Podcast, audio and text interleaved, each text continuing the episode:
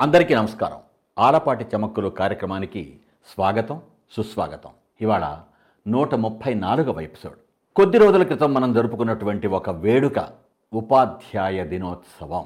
అంటే గురు దినోత్సవం గురువుల దినోత్సవం గురువులకి వందనం అనేటువంటి ఒక చక్కటి పాటింపు.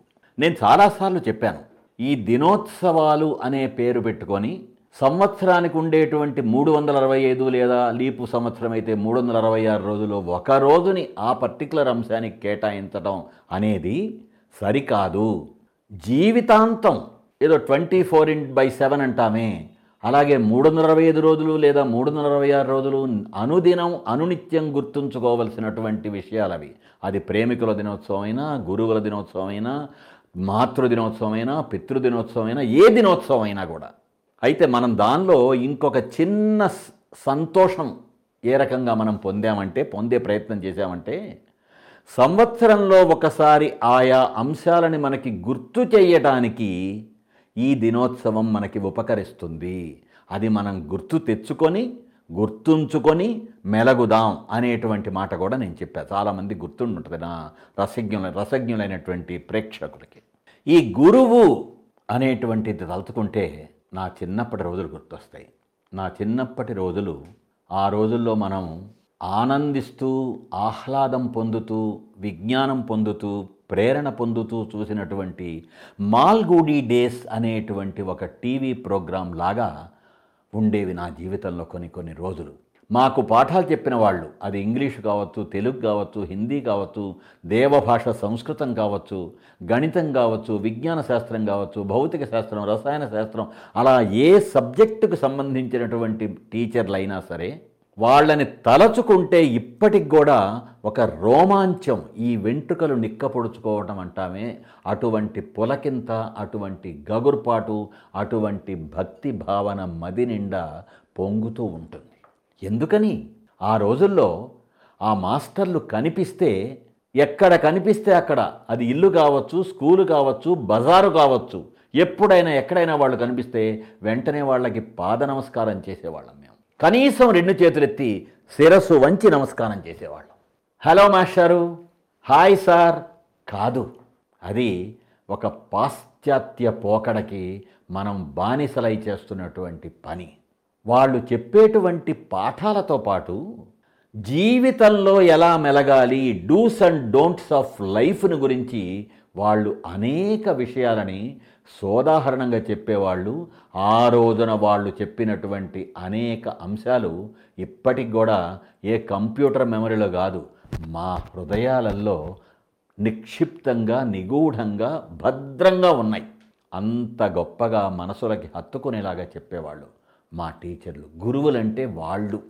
నలభై ఐదు నిమిషాల పీరియడు ముందుగా నిర్ధారించబడిన సిలబస్సు ఆ సిలబస్ ప్రకారం ఆయా సబ్జెక్టులు పూర్తి చేయటం అన్ని నెలల్లో పూర్తి చేయటం పరీక్షలకు విద్యార్థులను పంపించటం అనేటువంటిది కాకుండా విద్యార్థులకి ఆయా సబ్జెక్టులతో పాటు జీవితంలో ఎటువంటి విలువలు ఉండాలి సంబంధ బాంధవ్యాలు ఎలా ఉండాలి? జీవితం ఎలా ఉండాలి? అనేటువంటి అనేక విషయాలని వాళ్ళు చక్కగా మనసుకు హత్తుకునేలాగా చెప్పేవాళ్ళు. వాళ్ళు గురువులు. గురువులంటే కేవలం క్లాస్ రూములో పాఠాలు చెప్పేటువంటి వాళ్ళు మాత్రమే కాదండి. అనేక మంది స్వామీజీలు ఇంకా రకరకాల పీఠాధిపతులు ఇంకా రకరకాల ఆధ్యాత్మిక సాధకులు వీళ్ళంతా గురువులే. అయితే గురువు అవ్వాలంటే మంచి కాషాయం ధరించి గడ్డాలు మీసాలు పెంచుకొని రుద్రాక్షలు తెగ ధరించి నాలుగు మాటలు చెప్తే కాదు గురువు అంటే మనలో చాలామందికి తెలిసినటువంటి ఒక విషయం రామకృష్ణ పరమహంస గారి దగ్గరికి ఒక ఆవిడ వెళ్ళి ఏమండి మీరు మా అబ్బాయికి బుద్ధి చెప్పాలి? అందట. ఏంటమ్మా ఏంటి మీ అబ్బాయికి ఏమైంది? ఏం చేస్తున్నాడు మీ అబ్బాయి చేయకూడని పని? అంటే ఎప్పుడు చూసిన బెల్లం తింటుంటాడండి. అలా తినడం మంచిది కాదురా అని చెప్తే వింటలేదండి. పద రామకృష్ణ పరమహంస గారి దగ్గర తీసుకెళ్తా అని చెప్పి మీ దగ్గర తీసుకొచ్చానండి అలాగమ్మా అయితే ఒక వారం రోజుల తర్వాత రామ్మ. వారమో పది రోజులు. కొన్ని రోజుల తర్వాత మళ్ళీ రామ్మా అన్నాడట. కొన్ని రోజుల తర్వాత వచ్చాక బాబు బెల్లం తిను కానీ అతిగా తినకు. అతి సర్వత్ర వర్జయేత్ అని చెప్పారు మన పెద్దలు. ఏదైనా అతి మంచిది కాదు. కాబట్టి నువ్వు కొంచెం కొంచెం తిరుగాని మరీ మితిమీరి తినకు బెల్లం అన్నాడంట. పిల్లవాడిని అవతలకి పంపించి ఆ తల్లి అయ్యా స్వామి ఈ ముక్క ఆ మధ్య నేను వచ్చినప్పుడు చెప్పొచ్చు కదా? ఈ ముక్క చెప్పడానికి ఎన్ని రోజులు కావాలా మీకు? ఎందుకు పట్టింది? అని కుతూహలంగా అడిగిందట. స్వామీజీ నవ్వి చూడు తల్లి మీ అబ్బాయి ఎలాగైతే బెల్లం తినటానికి ఇష్టపడ్డాడో నేను కూడా అలాగే బెల్లం తింటూ ఉంటాను. అయితే మీ అబ్బాయికి చూడు బాబు మరీ అంతంత బెల్లం తినకు అని చెప్పడానికి ముందు నేను ఆ బెల్లం అతిగా తినడం అనేటువంటి అలవాటును మానుకోవాలి అని నేను సాధన చేసి ప్రాక్టీస్ చేసి నేను ఆపుకున్నాక ఆ మాట మీ అబ్బాయికి చెప్పాను అన్నాడట. అతి సామాన్యంగా కనిపించేటువంటి ఒక చిన్న సంఘటనలో ఈ సంఘటనలో ఎంత సారం దాగుంది? గురువంటే చేసేదే చెప్పటం చెప్పేదే చేయటం త్రికరణ శుద్ధి అంటే ఏంటి? మనం ఏదైతే ఆలోచిస్తామో అది చెప్తాం ఏదైతే చెబుతామో అది చేస్తాం.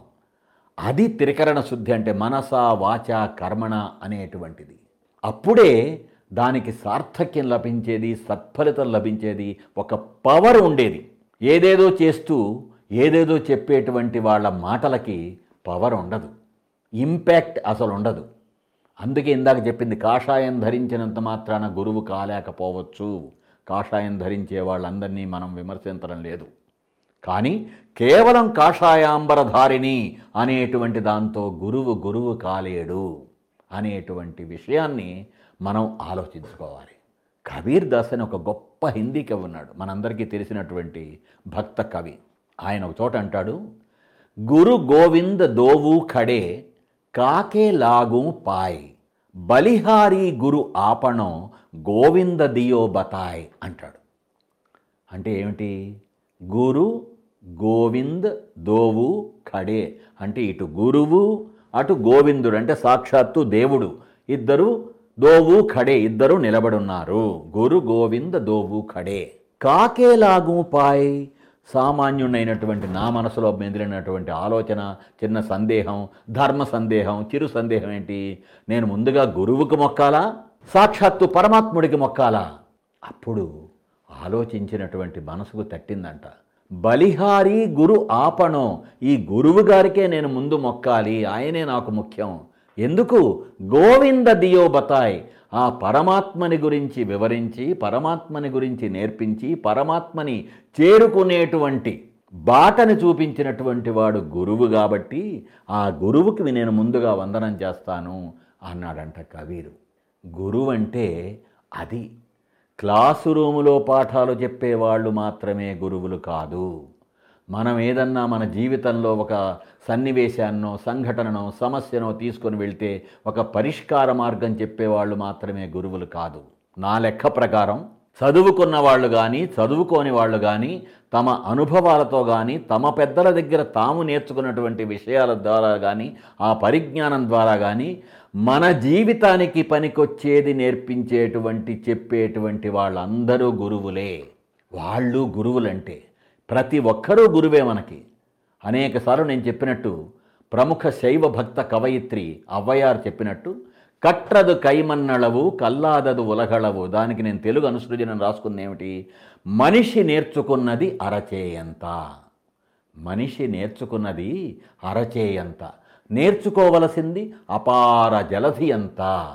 ఏ స్టేజిలో ఉన్నా ఎన్ని డిగ్రీలున్నా ఎంత చదివినా ఎంత గొప్పతనాన్ని తెచ్చుకున్నా కూడా మనిషి నేర్చుకున్నది irrespective of the age stage status position and what not ఇంతే నేర్చుకోవలసింది ఎంతో ఉంది అనేటువంటి ఆ మానవ సహజమైనటువంటి జిజ్ఞాసా గుణం మనలో ఉన్నప్పుడు మనకి అనేక విషయాలు నేర్పించేటువంటి వాళ్ళందరూ గురువులే.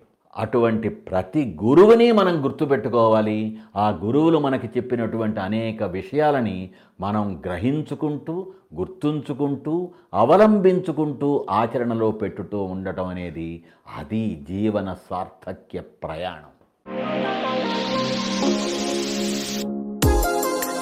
ఇక ఇవాళ కొసమెరుపులో ఇందాక నుంచి గురువు గురించి మనం మాట్లాడుకుంటున్నాం కాబట్టి అసలు గురువు అంటే ఏమిటి? ఇవాళ రోజున ప్రతి ఒక్కరిని గురు కొంచెం స్లోగా పోనీ గురు అని ఆటో వాళ్ళతో అంటాం మనం. ఏం గురు? ఇంకా రాలేదా అతను? అని ఎవరితోనూ అంటాం. అలా ప్రతి ఒక్కరిని మనం గురువు గురువు గురు అని పిలుస్తుంటాం. సరికాదది. జ్ఞానం చెప్పేటువంటి నేర్పేటువంటి వాడు గురువు. గురు అనే రెండక్షరాలు ఏంటి చీకటిని పోగొట్టేటువంటి వాడు గురువు. చీకటిని పోగొట్టడానికి ఒక లైట్ వేసుకుంటే పోలా? ఒక క్యాండిల్ వెలిగిస్తే పోలా? అనేటువంటి ఆలోచన టక్కన వస్తుంది మనకి.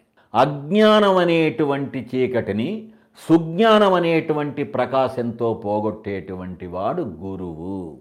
పోతే గురువు అంటే ఇంకో అర్థం కూడా ఉంది. బరువైన వాడు అని. బరువైన వాడు అంటే మంచి ఊబకాయమో స్థూలకాయమో ఉండేవాడు కాదు. వంద కిలోలకు పైన బరువు ఉండేవాడు కాదు. అపారమైనటువంటి జ్ఞాన సంపత్తితో బరువైనటువంటి వాడు గురువు. అటు అది గురువు అంటే ఆయన. అందుకని అనేక మందిని మనం గనక జాగ్రత్తగా గమనిస్తే వాళ్ళు మనందరికీ గురువులు అవుతారు మనము కొంతమందికి పనికొచ్చే విషయాలు చెప్పి మనము గురువులం కావచ్చు. కాషాయాలు మాత్రమే ధరించాల్సిన అవసరం లేదు. మెడ నిండా రకరకాల పూసలు వేసుకోవాల్సిన అవసరం లేదు. మంచితనంతో జీవిస్తూ మనకి తెలిసిన మంచి విషయాలని పది మందికి పనికొచ్చేలాగా చెప్పేటువంటి ప్రయత్నం చేస్తూ ఉండటం అది జీవితం అంటే. మళ్ళీ వచ్చే ఎపిసోడ్లో కలుసుకుందాం. అంతవరకు సెలవు. సే లవ్ ప్రేమతో మీ ఆలపాటి.